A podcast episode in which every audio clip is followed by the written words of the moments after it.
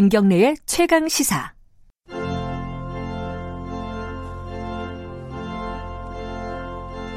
안태근 전 검사장의 성추행을 폭로하며 미투 운동을 촉발시켰던 서지영 검사가 수사 의지가 전혀 없는 수사였고요. 조사단에서 주도적으로 2차 가해를 저희한테 가했고요. 내전을 피해 예멘인들이 최근 제주도로 몰려들면서 난민 수용을 거부해달라는 국민청원에는 20만 명 넘게 동의했습니다. 난민이권 즉각 보장하라!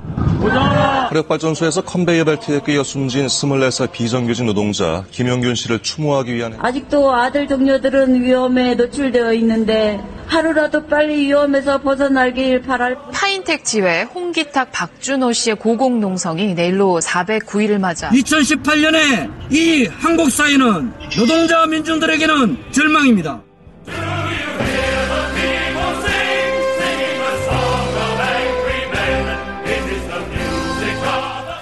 우리 사회의 중요한 이슈를 진보의 시각으로 들여다보는 시간입니다. 진보의 향기 어, 연말 결산편입니다.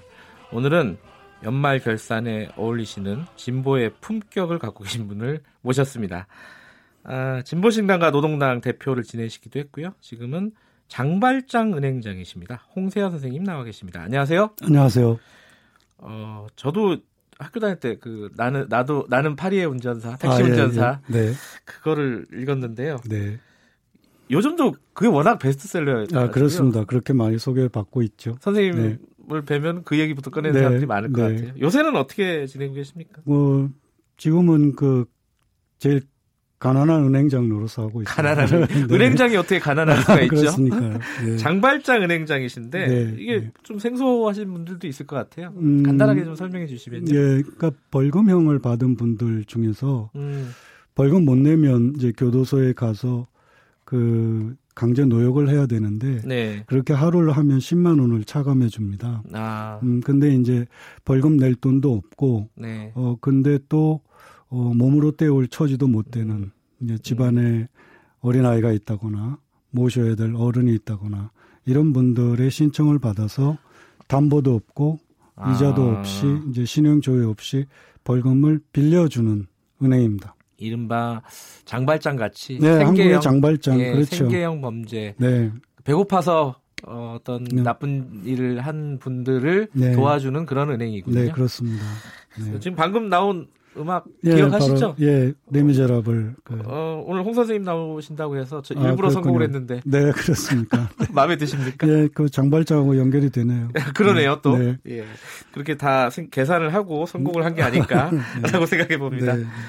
자, 2018년 한번 정리해 볼게요. 음, 일단은 저희들이 이제 진보의 향기라는 이 코너는 어, 음. 보수의 품격과 이제 품- 보수의 품격은 전에 한번 했고요. 진보의 네. 향기는 진보의 시각으로 이 우리 사회를 바라보는 그런 코너인데 음, 음, 올해를 바라보신 음. 홍세현 선생님 눈으로 바라본 음, 어떤 총론이라고 할까요? 음. 여러 가지 일들이 있었는데 음. 어떻게 규정하실 수 있겠습니까?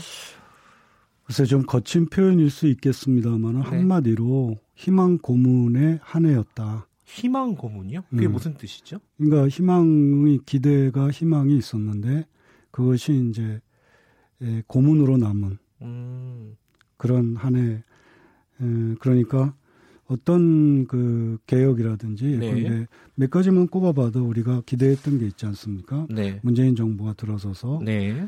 뭐 재벌 개혁이라든지 사법 파동과 관련된 사법 개혁, 검찰 개혁, 네. 그다음에 국제 노동 기구 기준에 맞는 이른바 노동 존중 사회라면 네. 노동권의 문제, 그다음에 공교육 정상화의 문제, 음, 집값 문제, 네. 어 이런 뭐그 이런 문제들에서 어떤 이 변화의 가능성조차 잘 보이는 보이지 않고 네. 오히려 사람들에게 아, 이렇게 정권이 바뀌어도 안 되는 거 아닌가라는 아하. 이런 어, 그런 감을 남기고 있는 그렇게 해가 저물고 있지 않은가. 여기에 이제 최근에 일어나고 있는 네. 이런 그 어, 김영균 씨의 그 참혹한 상황이라든지 네. 여러 가지 사건들 어, 이런 걸 볼 때 그런 것이 더, 그, 더 이제 포개지고 결합돼서 어, 사람들에게 그야말로 이제 음,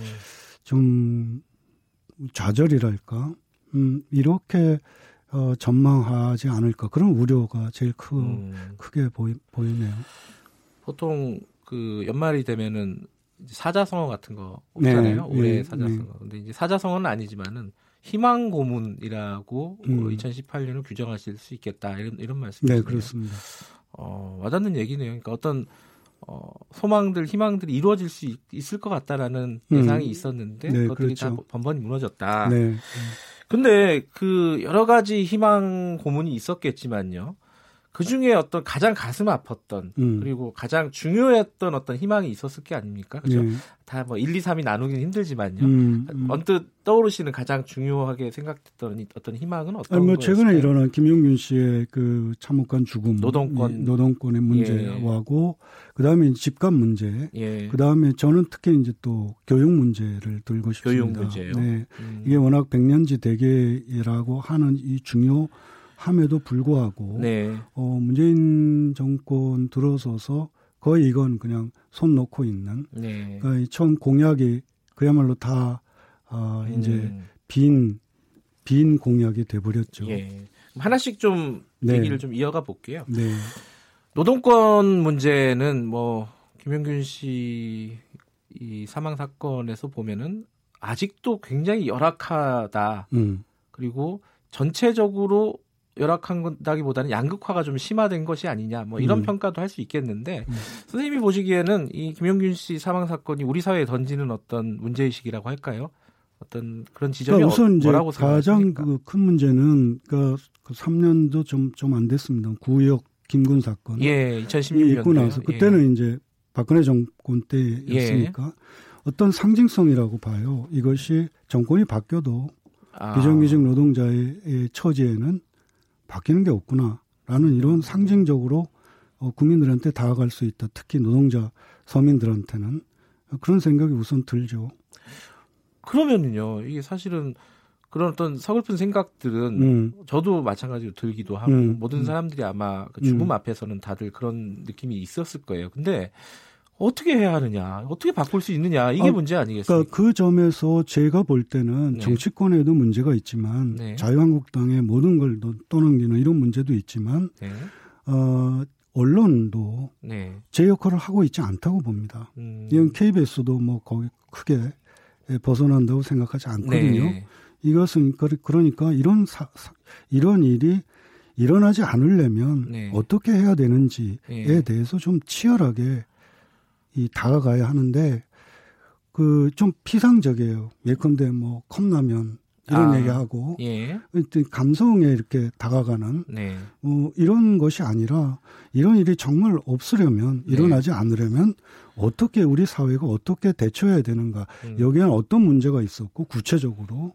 이것이 이 그 해결되지 않는 것에는 네, 이런 것을 좀 짚고 들어가고 치열하게 음, 고민을 해야 되는데 그런 것이 정치권에도 그렇고 네, 어그 언론에도 그렇고 잘 보이지 않죠. 이럴 때 이제 떠오르는 인물이 있지 않습니까? 예컨대 노회찬 어, 아. 의원 같은 만약 노회찬 의원이 있었더라면 예, 아마 참 다른 언어들 다른 것이 있지 않았을까 하는 그런 참 음, 그런 생각이 듭니다.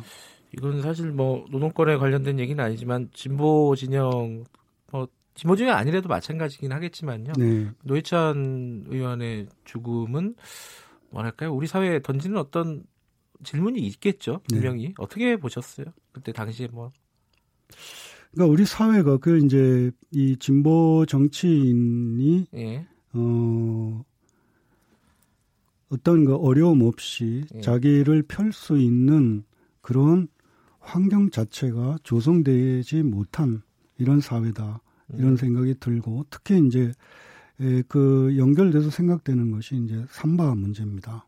아, 삼성 바이오로직스 바이오로직스 문제. 예. 이것이 이제 4조 5천억의 그 분식회계인데 겨- 거기에 이제 80억 정도 예, 뭐 과징금 그뭐그 그 얼마 되지도 않고 네, 어 그런 밤 그런데 또 상장을 또 계속 하, 하고 있단 말이죠. 네, 어 이런 점에서 어 그 삼성 X파일 때문에 이제 또 그 의원직도 상실을 1호 했죠. 상실했던 예.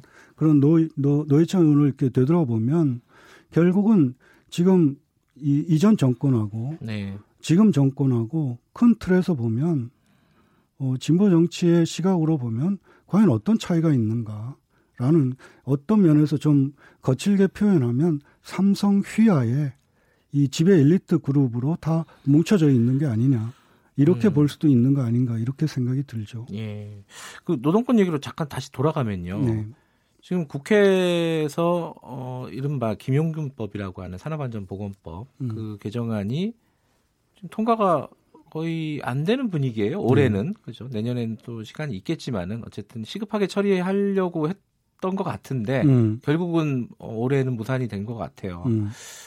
어 이게 정치권에서 이런 일들이 제대로 진행이 되지 않, 않고 있는 것도 아까 이제 지적을 해주셨는데 네. 그렇다면은 언론도 지적을 해주셨어요. 네.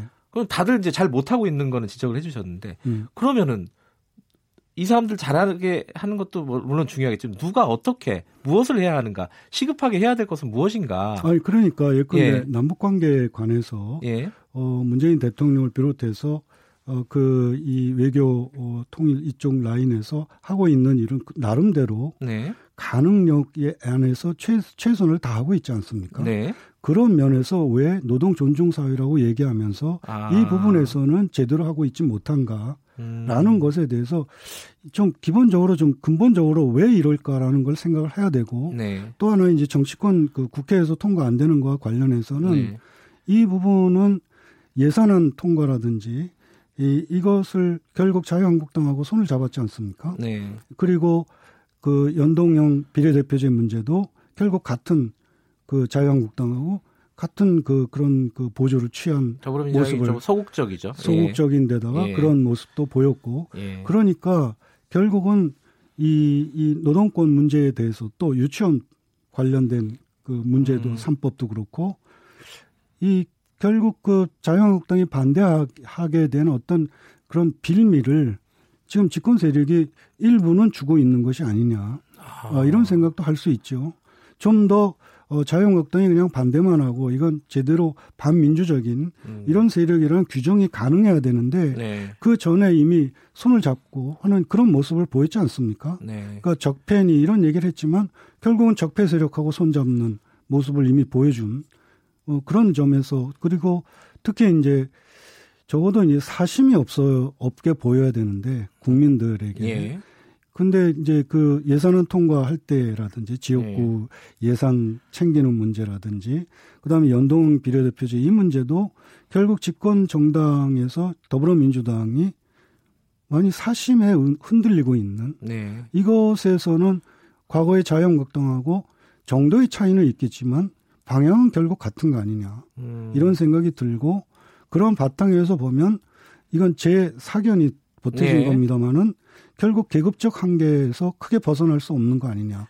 그 계급적 한계는 음. 결국은 어 그걸로 뭐가 음, 그 모아지냐 하면 음 학벌 문제 예. 그리고 강남이라고 봅니다. 강남 집이라는 아, 그, 이- 다 연결이, 연결이 다. 아까 연결이 되고 말씀하신 것. 그리고 거기에 이제 관료로 관료 집단을 통해서 수렴되는 예. 이런 구조 아닌가.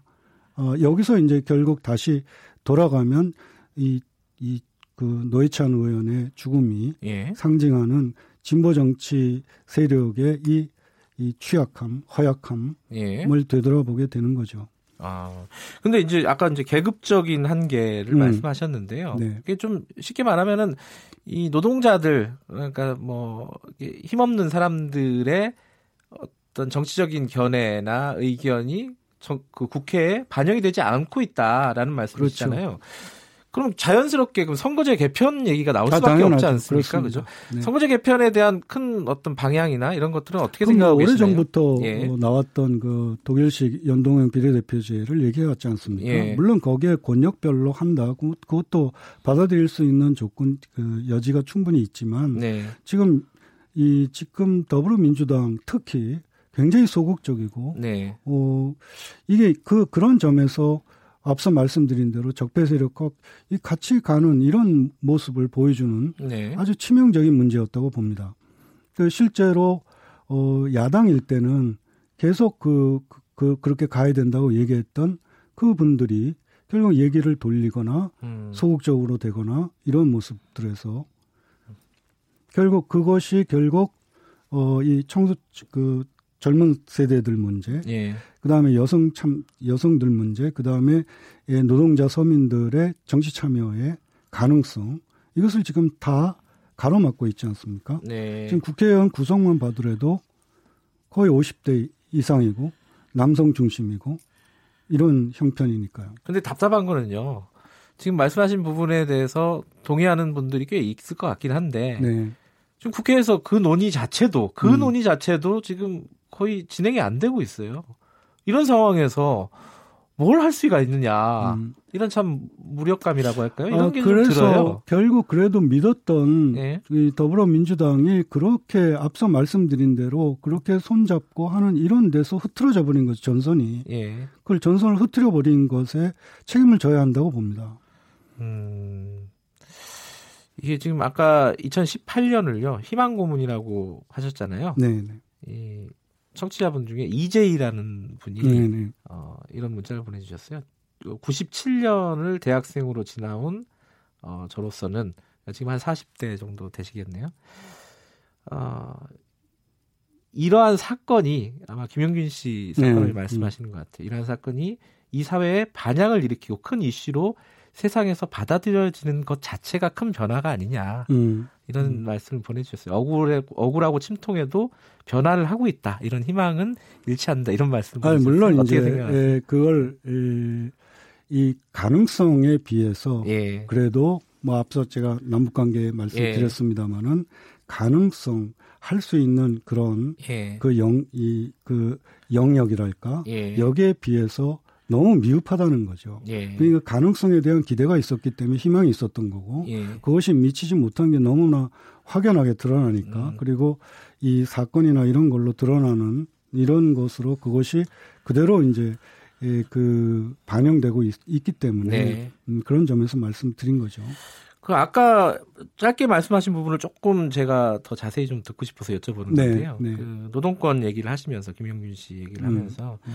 집값하고 교육 얘기가 연결이 네, 되고 음. 거기에 이제 강남이라는 어떤 키워드가 들어가고 음, 또 엘리트 또 말씀하셨어요. 음. 이게 어떻게 다 이제 연결이 되는지 조금만 더 설명해 주실 수 있으실까요? 아, 그러니까 이제 이 제가 볼 때는 네. 그 목소리 없는 사람들 의 경우 예. 제가 이제 장발장 은행 그 저 장발장들의 경우도 보면 네. 예를 들면 지금 어 그 벌금을 못 내서 교도소에 가는 분들의 숫자가 최근까지만 해도 1년에 4만 명이 넘거든요. 아, 그래요. 예, 그런 분들의 예, 목소리를 대변해 주는 데 있어서 네. 어 정치권도 그렇고 언론도 그렇고 지식인도 그렇고 네. 이것이 굉장히 취약한 음. 이, 이 부분에 대한, 어, 그 배경이라든지 요인이 뭘까, 이런 걸 생각해 볼 때, 지금 논, 논의가 되고 있는 정치적인 담론이나, 네. 어, 지식적인 이런 담론의 논의의 구성 자체가, 어, 배제한 그 위에 서 있다는 거죠. 예. 그리고, 어, 그, 이, 이, 그, 카르텔이라고 할 수 있는, 어, 지배 카, 카르텔이든 엘리트 카르텔이든 여기에 이제 토대가 교육받은 그러니까 학벌 문제 예. 그리고 강남 음. 서울 강남이라는 요, 이, 이 걸로 묶여진다라는 음. 것이죠. 예. 그리고 또 하나 더 말씀드린다면 어 국내 정치에서 그래도 할 수 있는 일 네. 제대로 하겠다 그러면 할 수 있는 일 중에 저는 어, 집값 문제하고 네. 부동산 문제 그리고 교육 문제를 꼽습니다. 예. 이건 분명히 외부적 조건보다는 분명히 내치를 통하여 해결할 수 있는 가능력이 크기 때문이죠. 근데 집값하고 교육 문제도 2018년에 역시 희망 고문에 가까웠다 이렇게 보시는 건가요? 예, 그렇죠. 어, 그 해결이 그러니까 제대로 된 해결책을 못 그러니까 내놨다. 결국 어, 집 집값이 최근에 떨어졌다고 하지만 예. 이미 오른 다음에 떨어진 거잖아요. 예. 지금 집값이 뭐 어지간히 뭐 20매덕, 30매덕 이런 상황인데 네. 어, 제가 그 이렇게 이 상황에서 청년들에게 집을 그 가질 수 있는 가능성조차 없게 만드는 이 네. 문제하고 어 그 보유세 같은 이런 정책이 처, 펼쳐져야 되는데 네. 그런 것도 제대로 안 돼 있고 예. 그게 다 내치로 할 수 있는 일이라고 보는 거죠. 음. 그다음에 특히 교육 문제는 두말할 것도 없고요. 음, 알겠습니다. 그러면 2019년에는 어떤 집값 문제라든가 교육 문제 이런 것들도 어떤 일정 정도의 개선, 어, 이런 정책들의 변화 이런 것들 좀 기대. 그러니까 저도 있을까요? 예, 교육 문제나 더 그 집값 문제도 그렇고 보유세 문제도 예. 그렇고 특히 교육 문제는 공약한 대로만 해도 음. 어, 가능성이 열리는 그이 여지가 있는데 예. 그렇지 못한 상황이죠. 교육 문제 같은 경우는 좀 어, 얘기가 좀 크기 때문에 네, 네. 어, 제가 듣기로는 홍 선생님께서 어, 한 달 동안 저희 프로그램에 매주에 한 번씩 아, 나오신 그럼요. 걸로 이제 들었기 때문에 네. 나중에 한번 좀 자세히 네, 여쭤볼 기회가 그러죠. 있을 것 같고요. 네, 네.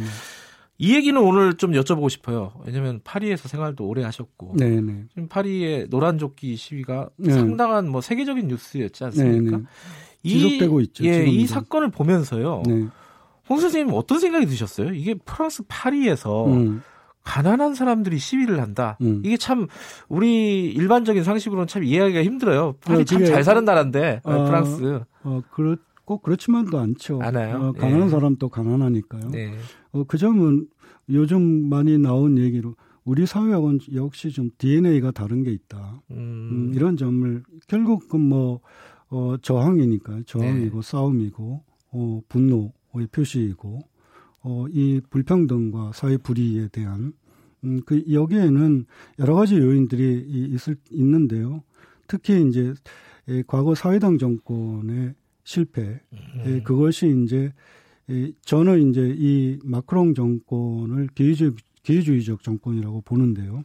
음, 여기에 대한 아, 그 부자들의 대통령이라는 그 구호가 말해주고 있듯이 이 여기에 대해서 이제 저항하고 있는 그리고 프랑스에서는 이제 그런 얘기를 많이 합니다. 그러니까 우선 첫째로 이제 68 혁명 다음에 이제 반세기가 지났잖아요. 네. 그래서 이제 68 혁명 시대에 참여했던 이 사람들이 이제 70 노구인데 에, 우리 후예들에게 이런 사회를 물려줄 수는 없다 그러고 그야말로 그 노, 노란 조끼를 입고 나오는 네. 이런 모습들이 이 그 68 혁명에 대한 어떤 그 일종의 어떤 향수 음. 이런 것도 어 일부는 작용하고 있지 않나 이런 생각이 듭니다. 이게 우리 사회에 주는 어떤 메시지가 있을까요? 어떻게 보십니까? 이게 다 뭐 요즘은 전 세계가 따로따로 음. 돌아가지 않지 않습니까? 다 음. 연결돼 있는 건데 네. 우리 사회에 주는 어떤 메시지가 뭐라고 보세요? 아, 우리하고 다른 점 아까 제가 DNA 예. 말씀드렸습니다만은 가장 중요한 다른 점 우리가 이제 분단 상황에 있기 때문에 네. 지나칠 정도로 질서 안보 이념에 예. 치우쳐 있다면 그들은 역시 이제 공화주의적 원칙으로 주장하고 있는 게 우리는 사회의 불의보다는 차라리 무질서를 택한다. 어허. 이게 이제 알베르 까뮤 같은 사람이 공화주의의 원칙으로 어, 표명한 음, 네. 얘기거든요. 네. 그러니까 그런 것이 이제 드러나는 것이라고 할 수 있죠. 네. 근데 에, 나름대로 논리가 있습니다. 사회 정의가 있으면 어, 질서를 어길 이유가 없다. 근데 음. 질서가 강조될 때는 사회 정의의 요구가 억압된다는 겁니다. 네. 근데 이- 그런 생각이 들어요. 이제 선생님 말씀을 좀 듣다 보니까 이 아까 이재희 씨는 희망을 잃지 않고 싶다 음. 이런 말씀을 하셨는데 근데 야, 실제로 물론 전, 저도 예, 마찬가지예요. 마- 근데 많은 사람들이 음, 어 희망 고문을 오랫동안 당하다 보면은 음, 이거 안 되는 거 아닌가? 음, 뭘 하려고 해도 바꾸기가 어렵다. 뭐 적어도 내가 죽기 전까지는 안 바뀌겠다. 뭐 음, 음. 아니면은 이 참 우리 사회 바꾸는 게 불가능하다. 이런 어떤 패배감, 절망감. 피로감 네. 이런 게 있을 수 있을 것 같아요. 음, 그런 감정을 느끼고 있는 사람들에게 좀 말씀을 해주신다면 어떤 말씀이 그러니까 있겠습니까? 우리가 비- 피해야 되는 것, 꼭 피해야 되는 게 지금 말씀하신 패배감이라든지 특히 이제 냉소주의. 네. 이것은 우리가 피해야 될 거죠. 저도 어, 이 사회 현상에 대해서 참 비관적이고 네. 어, 그렇게 그리고 비판하고 집권 세력에 대해서 비판하고 말, 이 지금 말씀 드린 것처럼 언론이라든지 뭐 정치권이라든지 비판하고 있지만 한편 그 비판 자체는 그 개선의 가능성을 항상 꼭 부여잡고 하는 거죠. 어, 그럴 수밖에 없는 거고. 네. 어, 실제로 지금까지 사회의 그 운동을 고민해왔던 이 사람들을 보면 다 아, 그런 이 예를 들면 로맹 롤랭의 말을 그 옮긴 그람시의 말처럼 음, 이성으로 보면 참 비관적이다. 그렇지만 네. 의지로 낙관해야 된다. 아, 의지로 낙관해야, 낙관해야 된다. 된다. 예. 이런 얘기라든지 뭐 잘 아시는 뭐 게바라의 말도 마찬가지죠. 예. 어, 리얼, 리얼리스트가 되어야 한다. 음. 그렇지만 가슴 속에는 불가능한 꿈을 안고 리얼리스트가 되어야 된다. 이런 네. 얘기라든지 예. 결국 어, 이 세상은 어차피 비관적이다. 네. 음, 그럴 수밖에 없죠. 사실 따지고 보면 만물의 영장이라는 인간이 하고 있는 못된 짓 중에 하나가 전쟁이지 않습니까? 네. 전쟁 언제 언제 멈출 것 같습니까? 가능성 없잖아요. 잘안 예. 보이지 않습니까? 예. 인간이 다른 인간을 집단적으로 죽이려고 음. 예성하고 그리고 실행에 옮기는 유일한 동물인데 네. 그런 인간이 그렇기 때문에 비관적일 수밖에 없다고 저는 봐요. 네. 그 토대 위에서 어떻게 하면 의지로 낙관하면서 긍정적인 가치를 부여하고 그럴 것이냐. 음, 이, 이것이 이제 에, 어떤 실전적인 에, 그런 어, 어떤 그 인간이 가야 할 에, 그런 길이 아닌가 그렇게 생각이 듭니다. 알겠습니다. 진보의 향기를 앞으로 이제 한 달 정도 홍세아 선생님하고 같이 진행을 할 건데요. 오늘은 좀 첫 시간이라 좀 큰 얘기를 주로 여쭤봤습니다. 네. 그래서 들으시는 분 입장에서는 야 이게 네. 너무 추상적이지 않냐? 네. 근데 다음부터는 조금 제가 좁혀가지고 구체적인 얘기를 좀 여쭈겠습니다. 자 여기까지 듣겠습니다. 고맙습니다. 네. 홍세와 장발장 은행장이었습니다. 12월 27일 목요일 KBS 일라디오 김경래 최강 시사는 여기까지 하고요. 저는 뉴스타파 기자 김경래였습니다. 오늘 춥습니다. 좋은 하루 보내시고요. 저는 내일 아침 7시 25분 다시 돌아오겠습니다.